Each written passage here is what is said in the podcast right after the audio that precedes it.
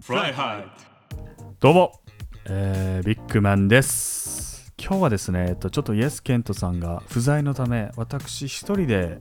えーお送りしている状況なんですけども、まあ、ちょっとそれだと寂しいだろうというリスナーの声に応えてですね、えーエピソード80で初登場いただいたヨーダくんに、今日はイエス・ヨーダとして登場していただこうかなと思います。イエス・ヨーダくんです。これ今 BGM 拍手流れてますどうも、イエス・ヨーダです。お元気ですかお久しぶりですねお。久しぶりですね、本当に。フライハイト。はい、こんな短時間で、ね、出演いただくなんて珍しいですよ。本当ですか今、最多出場ですね。あ、もうすでに。はいや嬉しいい。ですね。 3回目ですね。4回目え、そんな出てないと思うけどな。あれ、ここで1回撮ったことあったっけここ、だから、リモート妹も2回撮んなかった ?2 回分撮ってるから、あ結構出てますね。出てますしかかもオンラインとオフライン、ハイブリッドで出てるという。でも、2人っていうのは初めてですよ、今回。あ、そうですね、確かに。はいあれ、イエス・ケントとイエス・ヨーダで話したことはないよね。ない、ない、ない。できなかったんだ。そうだ俺がオンラインで出てた時ちょっとまあ2人で掛け合いがあったぐらいな感じだったもんねうん。そうだそうだ懐かしいなもう2ヶ月前ぐらい二ヶ月前ぐらい。そう、本当にそう。ほんとそうだね忙しいんですか最近はいえいえ、あのーはい、働いたり遊んだりっいていうや感ーいじいっですね、はい。もうちょっとね僕も今ヨーダ君にお仕事を押し付けちゃってるような状況なんですけどいえいえいえ、とんでもないですよ。あの楽しそうだったんで受けたんです けど、ちょっとね、ボリュームが多すぎてですね。いやほんとそうだよね報酬に見合わないような仕事だなってすごい申し訳ないんですけどもう急遽人がいなくて翻訳できる人が、なんでちょっと誰か探してくれないかってなって急遽お願いしたとまあ、会社に頼めばいいと思うんですけどねほ。んとそうなんだよねうん、ただでもなんかそこも結構発注に時間かかったりとかしていつもお世話になってる人とかまた新しく見つけなきゃいけなかったからああ、なるほどなるほど。だからもう本当はそれで俺に仕事が舞い戻戻ってきたんだけど、うんうん、あの舞い降りてきたんだけどちょっと僕も割と忙しくてですね来週ずっと京都に行かなきゃいけないんでそうなんですね、ヨーダにお任せするというようなよかったですよ。僕も毎日シフト入ってたらもう無理ですからね。その量はさすがに。タイミングえ今週忙しかった今週、今週って今かえっと明日の週から月曜日か明日の週から落ち着いてるんだよね。らあそうなんだ先週やばかったんだよ。もうほぼほぼ毎日いたから、俺。有楽町にいたの有楽町いた。毎日いた。すごいね休みの日ですら有楽町 にいた。人いないのそういうわけではなくて稼ぎたかったからってこといや、あのーまあ、稼ぎたいは稼ぎたいんだけど、今となっては、なんなん 今となっては稼ぎたいんだけど、そうだねそうそれは別として、うもう普通にそのお客さんが増えてきて、んそのいシフトに入ってる人数よりもう一人いた方がまあうまく回るし、てかじゃないと無理かなっていうので、まあ、結構入ってたりしたもともとシフト入ってるとこもちろんあるんだけどう、んそれ以外が多かったから毎日いたって感じかな、まあ、でも来週からは、落ち着いてるんだちょはいはい、っとマジ頼む頼みます、明日も休みなんで明日一日やりますよあおこれ願いします、はい本当に あれはパソコンのセットアップもしつつあそうですすね、はい、僕新しいパソコン買ったんでそちらであの、そっちの方がハイスペック、えー新しいということで そちらにこう移動してからやりたいなという思いいまやすでもね俺だったらなかなかきついなって量だと思うあれを翻訳してくれっていうのは、いやー尺、まあねだって1時間40分ぐらいあったでしょそうそうそうでなんかさあの、全部こうつながってて1時間40分で編集点があるならわかるんですけどそうだね今回バラバラだしねそうしかもさありがとうございますありがとうございちょまっす、と熱くな熱いなってやっぱ、うんようだと話してるとうん、熱苦しいんですよねすごくいやいやそれ内容ほんと大した話じゃないんですけどねやっぱつけますこれであ今日二日酔いなんだよねうんなんか一昨日飲んでて、んえ昨日も飲んでて、うんはい飲みすぎですねでもあんまり酔っ払ってる感じしなくないいやまあ1回寝ればだいぶ治るんだけど、うんまあ、ちょっとなんか酒が残ってるかなっていう感じはまあある、うんいやよかったよヨダ今日いてくれてまあ、でもあの酒が入ってないと緊張してあんま喋れないんでなんでじゃあ今飲めばいいじゃんなんかいや今はいいよ俺は気持ち悪くなっちゃ緊張しないよう嘘やっぱ慣れててこう大物のゲストの人とかとこう喋ってるからさ、こうはいはいラジオを通じてねやっぱ日々本当はさえどう思うフライハイとどうしてったらいいかな今後方向性うん方向性は分かんないけど何まあにもそ考えてのないなんだろう自由な感じは俺がいいなって思うけどね、うんやっぱりその聞いててその最新のうんなんか周りの情報とかうん いろいろ入ってくるんででもさ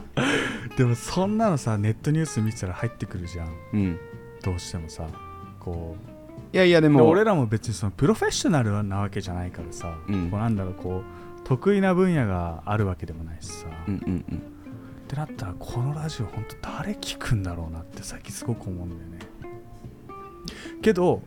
最近さポッドキャストポッドキャストって他聞くだってポッドキャストねなんかそれこれそれこそフライハイトを聞いてて、他にもいろいろあるんだってことに気づいて、うんちょっと聞いたりそのビジネスのさポッドキャストとかったりするじあるあるゃんあるある話あるうんあいうの聞いてるとちょっと面白いなって思ってます最あ近あなな何聞いてるのそれいやなんか内容忘れちゃったけど Spotify にいっぱいあるあるじゃんあスポティスポティそっかスポティファイで聞いてんのかそうそうだからでも今あマジアップルポッドキャストじゃんえ iPhone に変えたもんねいや iPhone に書いても Spotify だもってよ んなんでなんで結構あそっか Apple Music 入ってないよね入ってないでも Spotify はプレミアム会員なんだっけそうずっとそうあそうなんだうんいつからだっけ、高校高から校いや高校卒業ぐらいの時からずっでもと、さ早いよねそう考えるとうん、だからもうもう無理だよ、そうだねもう慣れてるしね、作業とかね、うん、でもプレイリストとか全部バッ作ってんだなってるから、うんもうこれ今から変更するってなったらもう地獄ですよ その思い出の歌とかさプレイリストいっぱいあるわけじゃうんあんるあるあれ共有できるんでしょだってプレイリストってフォフォローしてくれたりすると、うんその俺の自分の作ったうんものが見えたりとか、それはさ変えられ例えばじゃあお気に入りの10曲プレイリストに入れてたとすするじゃんうんもうこの曲飽きたなと思って入れ替えるじゃんうん、どなんかの曲を消して新しい曲入れたりとかそれも分かったりすんのそれもできるそまあう分かるっていうか、うん、まあでもこいつそれよりさ新しいの作った方が早いけどねプレイリストでもその乱立しちゃったらややこしくなんじゃないのあそう分かんないけどまあでも一応そのプレイリストの歌はあの追加順にな絶対表示されてるからああそうなんだ分かるじゃんだなるほどから下の方に新しいのが入ってるかうら、んうんへえ使いやすいですよ Spotify おすすめですいやそうなんだよねポッドキャストもさやっぱいろいろあんで Google も聞けるしうんんああそういうこと Google ポッドキャストっていうのがあるうんうんあんのあと Amazon もあんの Amazon Music うんあれはプラプライム会員だと多分聞けると思うんだけどポッドキャストとかだったら僕の親と多分そうだよ Amazon Music なのうんだと思うあ Spotify は何人もユーザー追加できないんだっけ Netflix とかみたいにあ使えるあできん のなんかオンラインでどっちも同じデバイス、違うデバイスで同時に聞くことはできない けどそれややこしいなそうでもプレミアム会員だと、うんあのオフラインで聞けるからあダウンロードしダウンロードすればいていのかオフラインにしとけばそういうことだかみ二人で同時で聴ける別でも、なるほどね、うんいやだから Spotify も今1億円使って今年の1月から9月ぐらいにかけてどんどん新しいポッドキャストの番組を作ろうとしてるのとうん、あとは、えっと、クリエイターの人たちもうい今ポッドキャストやってる人たちにお金をあげてその代わり Spotify 独占で配信してくださいよっていうのと、まあ、制作の費用の部分を支援しますよっていう取り組みを日本で1億円かけてやるんだってこえれからーいいじゃないですかこっちに回してもらいましょうでも条件があってその個人でやってる人たちは常にリスナーが5000人以上いて SNS も5000人以上みたいなそういう規約がある厳しいですね厳しいですね、はそうなんですよねなかなかやっぱ僕らもそんな100人とかに聞かれるわけじゃないからさ、い、うん、厳しいなと思っててでもねほら、高校生が聞いてくれてるかそうだねらはい、だってリスナーの属性とか見えんだけどさ、うん、やっぱ若い人しか聞いてない、あそうん、なぜか 20, 20代とう、うん10代うんうんみたいな感じが、いいですよだからこの間のファンタグレープのあのアイスの話あるでしょ、うんうんああれでアイス買って買いましたってマジ言でってきてくれたよすごいなでもコンビニには売ってないんですってイトーヨーカドーにしかありませんって言ってたあマジでうまいらしいよもうで探したけど本当になかったコンビニ多分最初コンビニにおろしてその後スーパーにおろしていくっていうパターンだと思うんだよねああそうなんだ前紹介した森永のあのイエスケントが紹介してたキャラメルのアイスもピノうんも最初コンビニに卸してそこからスーパーマーケットとか全国で販売していくっていう戦略って言ってたなるほどねだからないのかそうだからでもコンビニにそういう一時情報が入ってくるからうんじゃあコンビニのスイッチ紹介したらこれからのトレンドが分かるよねっていうのでやってんのそうなんだよねもうだってエピソード100これ6話目だからねうん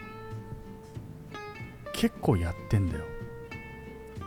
そうだから情報が役に立ってうん食べてみようかな、手に取ってもらえへてーそれを僕の方にまで還元してくれるというそれそういう嬉しいっすねサイクルになってますんでちょ経済回してるんだちょっと、はい自信を持っていきましょ数う数百円うん数百 円逆にヨーダはそういうの自分でやりたいと思わ思わないのポッドキャスト、ポッドキャストえやってもいいかなって思うけだど、ってめっちゃ楽じゃん実際でも内容がないし内容がないよないよいえいえほらそういうことばっか言ってるとリスナーが離れていってしまうというねいやでもやっぱヨーダと俺の共通点は横浜出身だからねそうだねこの前あれはじ久々に行ったの先週みなとみらいにうんしたらあれ走ってたよなんだっけあれでしょ わかる乗わったことないんだけど桜木町のやつそうね桜木町のやつ桜木町からあれどこまで行けんのみなとみらい赤レンガあれでしょワールドポーターズのらへんまであ通ってんじゃないのそうなんだあんなだって歩いたらさえどんくらいだっけ、まあ、結構かかるねまっすぐ行けないのよあそっか外回りここを回んなきゃいけないからねでとなんかかねちょっとちっちゃい橋できたからそこ歩けるけどもうすんごい人いるしあああのワールドワーポってんだっけそうワーポワーポに配るなあ そこそうそうそうそうそう、あるね桜木町の方からね、うん、そうだそうだ行った最近そっちの方いやーも中う華街とかないないない、まあ、基本的に中華街って横浜の人行かないっていうのもあるけど、まあそれはあるね確かにうんでもやっぱり仕事がねうん、東京でしてるってなるとやっぱ毎日こっちの方ばっか来てるから確かにまあ横浜って言っても横浜駅周辺でご飯食べるぐらいしかああそっか、うんだって前今有楽町の前横浜だったもんうんそうだよねそうなんだいやでこの前その赤レンガ終わって仕事が終わってまあちょっと時間あったから山館内まで行って館内からまた山下公園に戻るっていうルートで、結構歩いてるね、うん、結構歩いたんだけどあのちょうどその時 d n a 対楽天の試合やってて、うんでさ d n a のさあの横浜スタジアムってさコンコースコンコースまではいかないんだけどあの外から若干中見えるの知知ってるいやあんの今見えるとこがあんのでちょうど楽天の練習やってるところがチケット持ってなくても外から見れたんだああけど見た瞬間めっちゃさ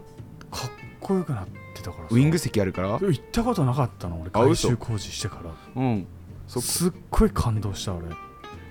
ハマスター今いいですよ最近行ったんだっけ今シーズン行った今シーズンは行ってないけど改修終わった後行ったそうそううそう終わったからだからウィング席で一回試合見たことあってあれ結構結構怖い怖いんでしょ高いあ急のなんだよねカンプノみたいだったえー、俺カンプノいあ行ったことないわええ客席から見たことないああそういうことそうピッチレベルはあるんだけど上まで行ったことないから分かんないすんごい怖いよもうほんと見下ろす感じうんでも見やすいよ見やすい野球は見やすいしそのボールとの距離感なんかそうかよくさあうるあるじゃんあの外野フライなのかホームランなのか分かんないみたいなのそ分うかんないテレビで見た方が分かりやすいそうそうそううそうでもねちゃんと分かるそれがあこれダメだフライだみたいやなだからめっちゃ行きたいなと思ってさ、うんだって俺らが小学生の頃思い返してみるとさベイスターズ応援してるやつなんかいなくなかった周りに地元なのに、地ね、元な のに恥ずかしいぐらいだったもんねあれも今はもう席埋まりますからすごいねいつでも行ける横浜ベイスターズじゃなくなってるからい、やほんとそう思う人気だね、うんセ・リーグだけにやっぱうんうんうん、逆にでもヤクルトが一番入りやすいっていうの聞く神宮あ今はアクセスいいあアクセス良くて強いのにうん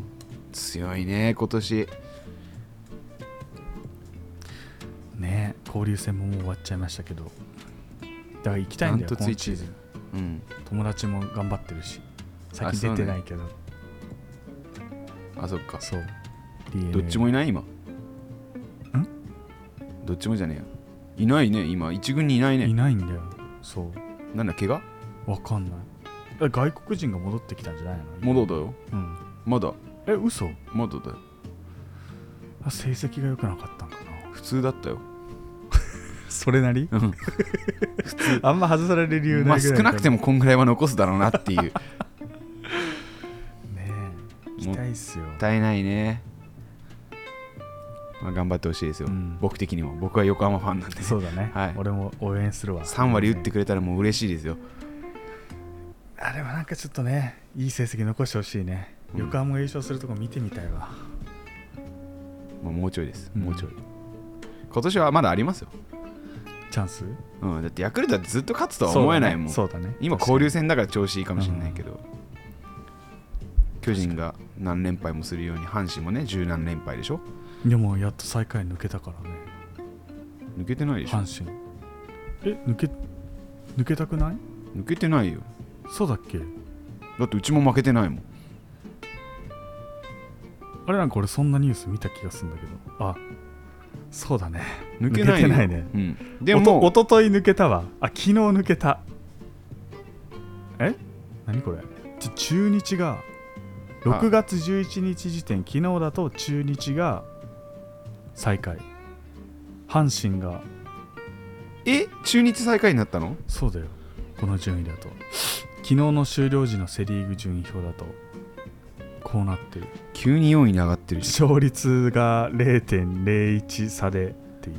d n a 阪神中日だからこうでももう広島もだいぶね同じ交流戦で負けまくってるんで落ちてきててだから突き抜けてるよね上2つがねそうでヤクルトがちょっと勝ちすぎてるんでうん交流戦、確かにだからセ・リーグに戻った時に、まあ、どれだけ勝てるかっていう、うんまあ、これはまだ分かんないねそうだね本当にまだまだこれからですよセ注リー目グはですねはい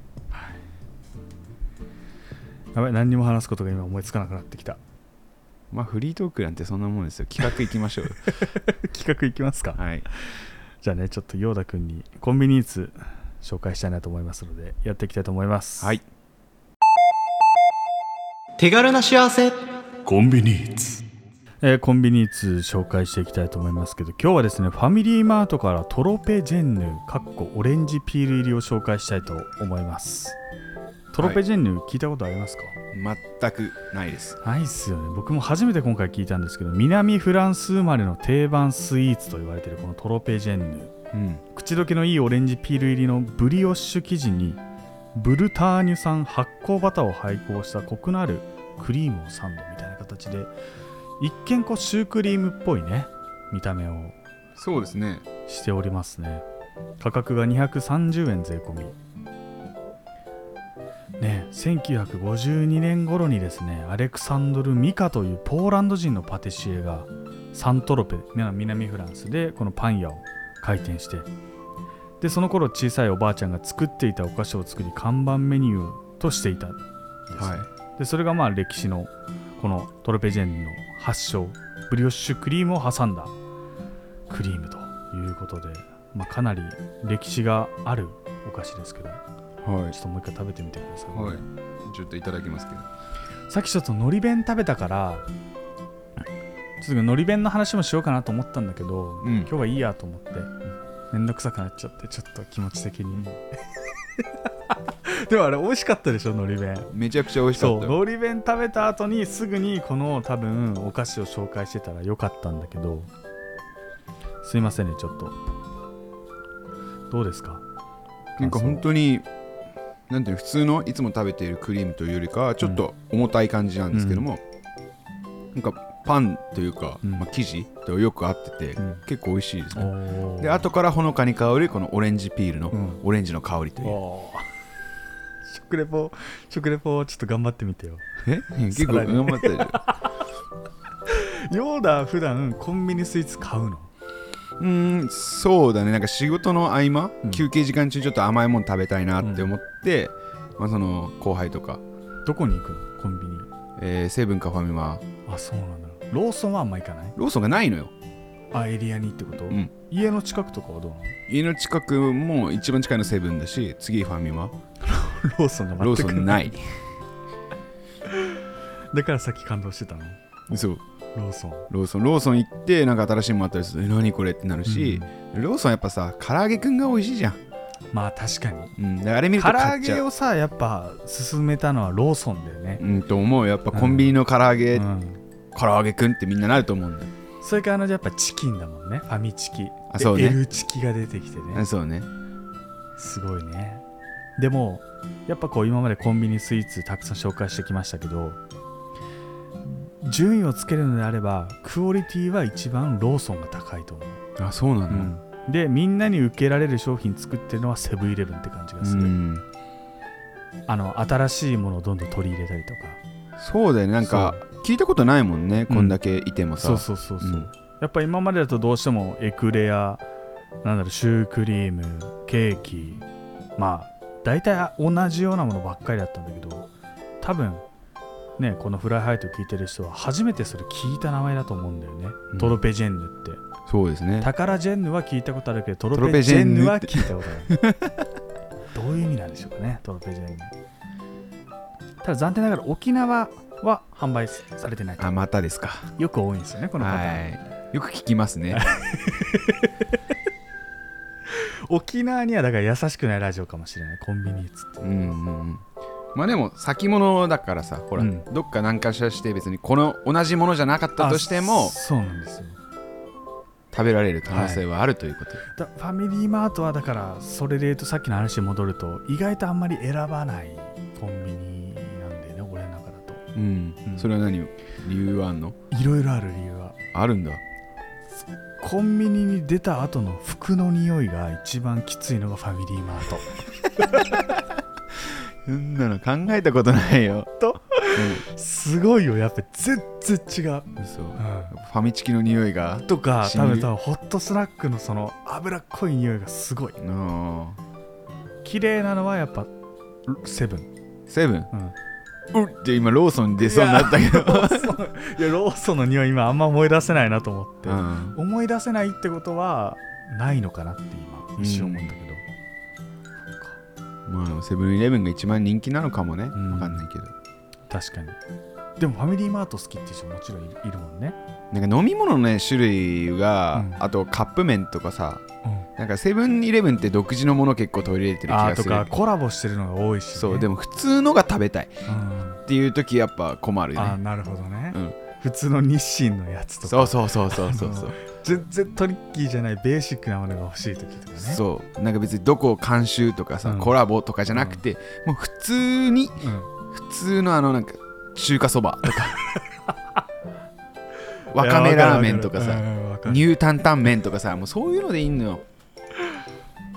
りょうだどこが好きなんじゃ個人的にはコンビニ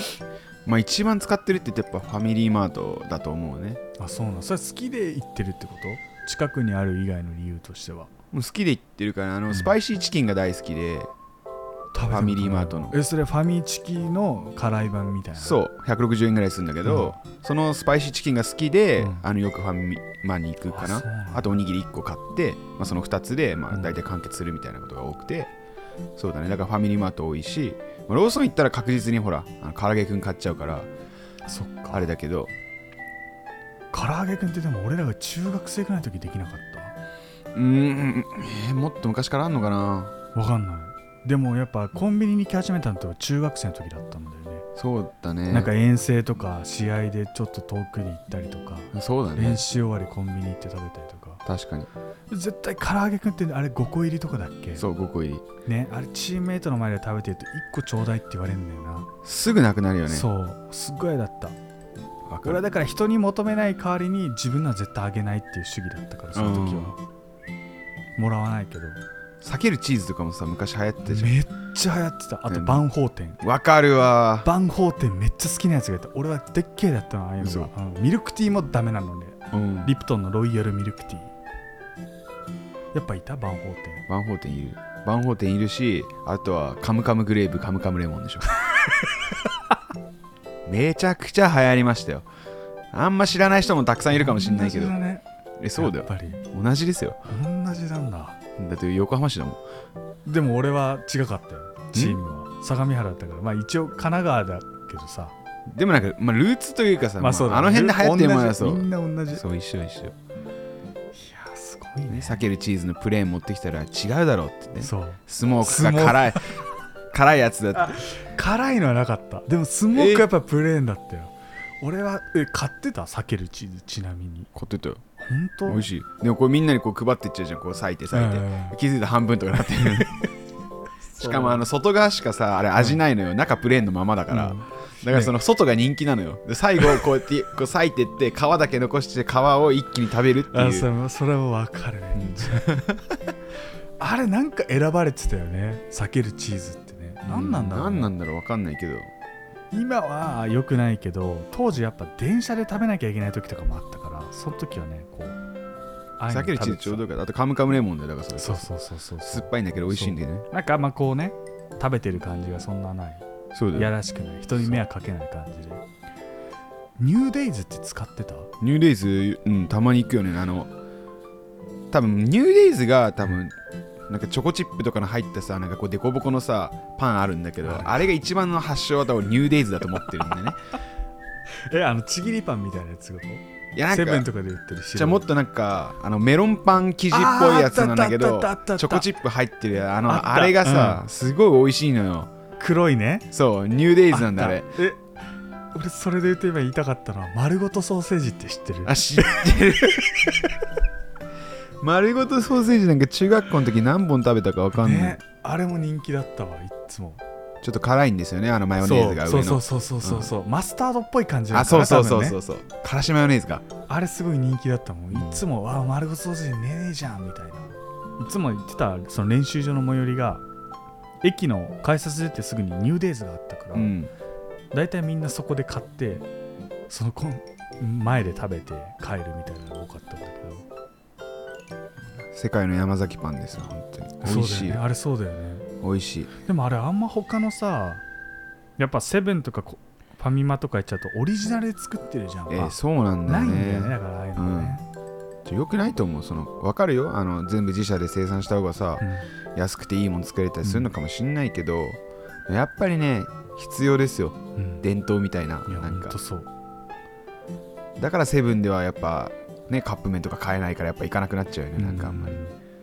オリジナルやってるからそうそうそうそうオリ最ジナル近飯田商店のご利用しすごいよね何飯田商店小田原の方にあるラーメン屋さんでうんへ店主の人は一回「情熱大陸」出てたことがある人でえ結構有名なお店小田原かな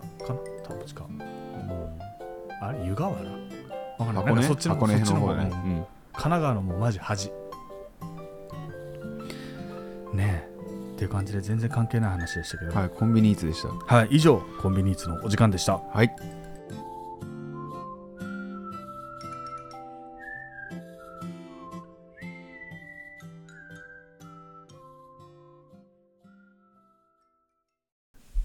えーフライハイとエンディングの時間になりました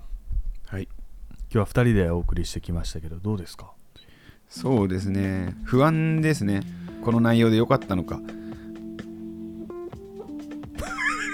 なんでえなんでいや、なんか。だって知ってるえっと今週の水曜日に出したエピソードうん。 105かな5。ひどいよあれはまだ聞いてないよ。メッセージ募集をしてたのよその時に、うん。で今気になってるニュースっていうテーマで募集しててうん。でそれ募集してたのが確か4月ぐらいだったわけようん。で出したのまあほんと3日前とかだからさ、うん。変な話もう時系列が全然違うわけようん。でそれ撮った後になぜかいやこのエピソードやっぱいらなかったんじゃねっていうのでアーカイブしてたのずっとうん。である意味こうなんだろうため撮りみたいな感じで困った時に置いとこうっていうふうにしてニュースを でそれを水曜日に配信するっていうこのねで今そう大変なの本当は今日も4本撮んなきゃいけなくてうん。あ、そうなのそう俺がずっと今週京都行かなきゃいけないっていうのとえっとだから次の日曜日かうん。同日ってかずっと行ってるから1週間いなくてその次の週も山口県に行かなきゃいけなくて同日でイベントがあって、でうん収録できないのだから今どんどんこう適当になってってんだよねなるほどね。まあいいですよ、あの、いない間僕が収録しいやまもうぜひぜひあそれいいねす。うんそうだよもう困った時のようだなうん 日曜開けとけばいいんだもんねい。やそうだよえでもあれでしょあれ就職の話ってしたんだっけえっと、してないよねしてないね、してないねこのエピソーこドのエピソードで ねさっき試し撮りみたいなねそうてか本撮りだったんだけどうまく撮れてなかったからねそうだね、マイクがね、ちょっとそうなんですよ9月から9月からですね。新しい生活がようだ始まるとでちょっと話さっきしてたら職場がね赤坂とか、うんまあ、ため池ため池の方でそう。めちゃ近いとうん、いうのでランチ行けるって喜んでました、はいビッグマンが。いやヨーダが喜んでたってああ、え、うん、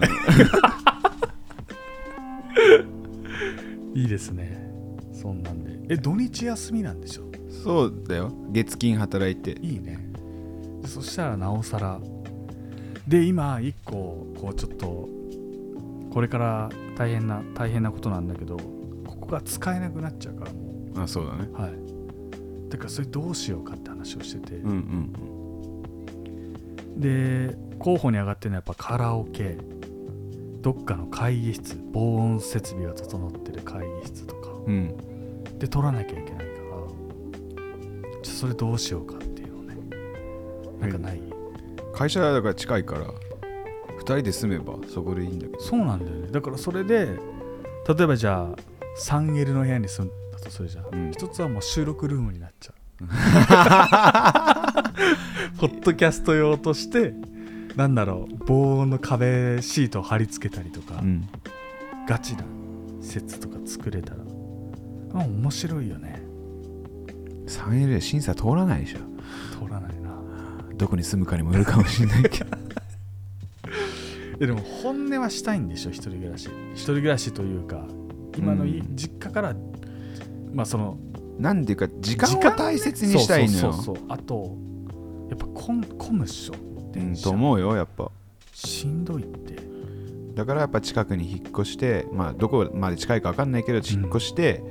それやって時間を余らして、うんその時間有意義に使った方が、うんまあ、プラスにはなるかなってそう思うだねいや本当にそれは思うわう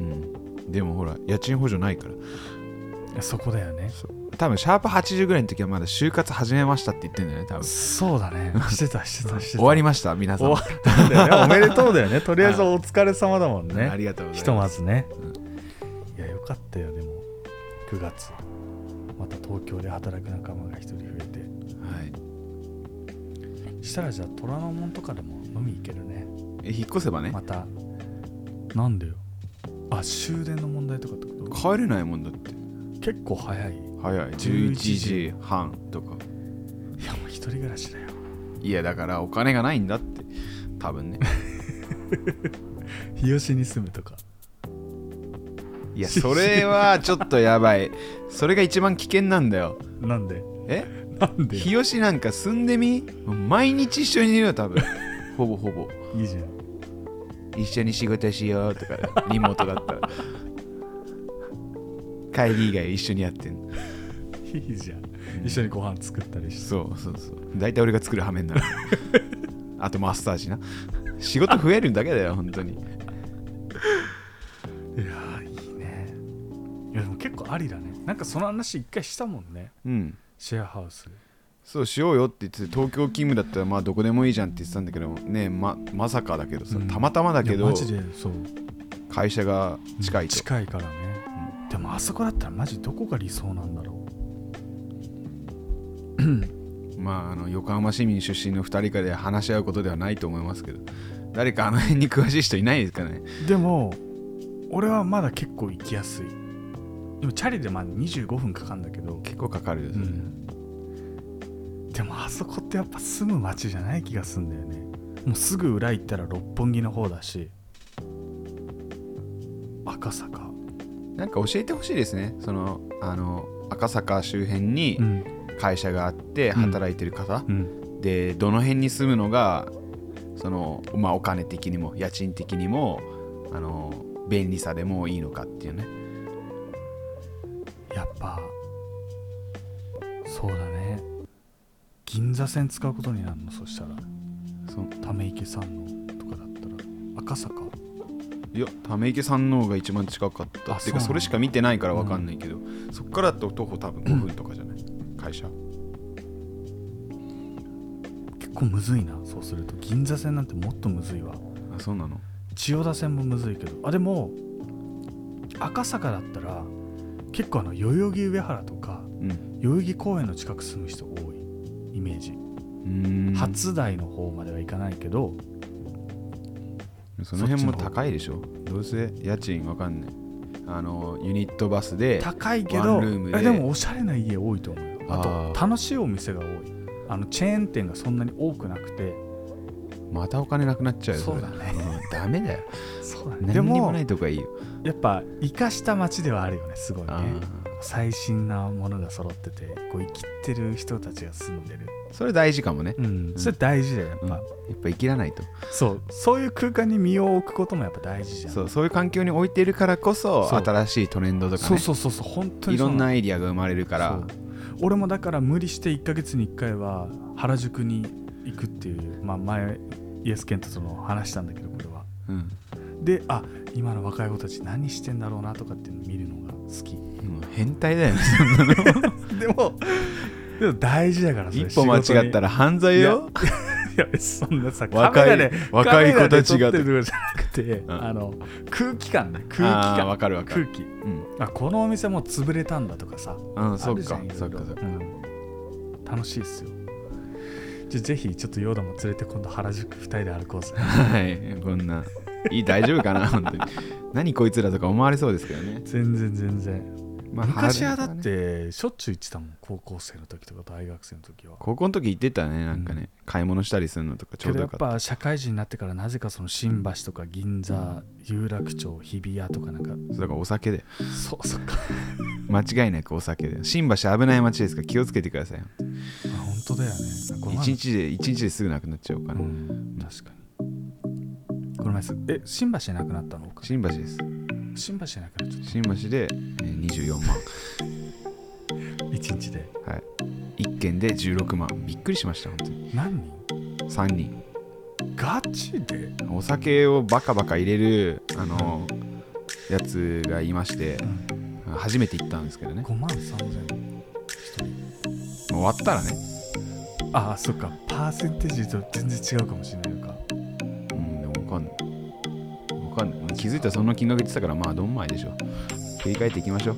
そうだねはい頑張って働けばいけるんですはい頑張って働いていきましょう明日はねまた月曜日ですからはい憂鬱な気分になっている方も多いかと思いますがぜひ頑張っていきましょうはい乗り越えていきましょうフライハイトとともにということで、えーここまでのお相手はイエスヨーダとビッグメンでしたそれではまた次回お会いしましょうググッッババイイ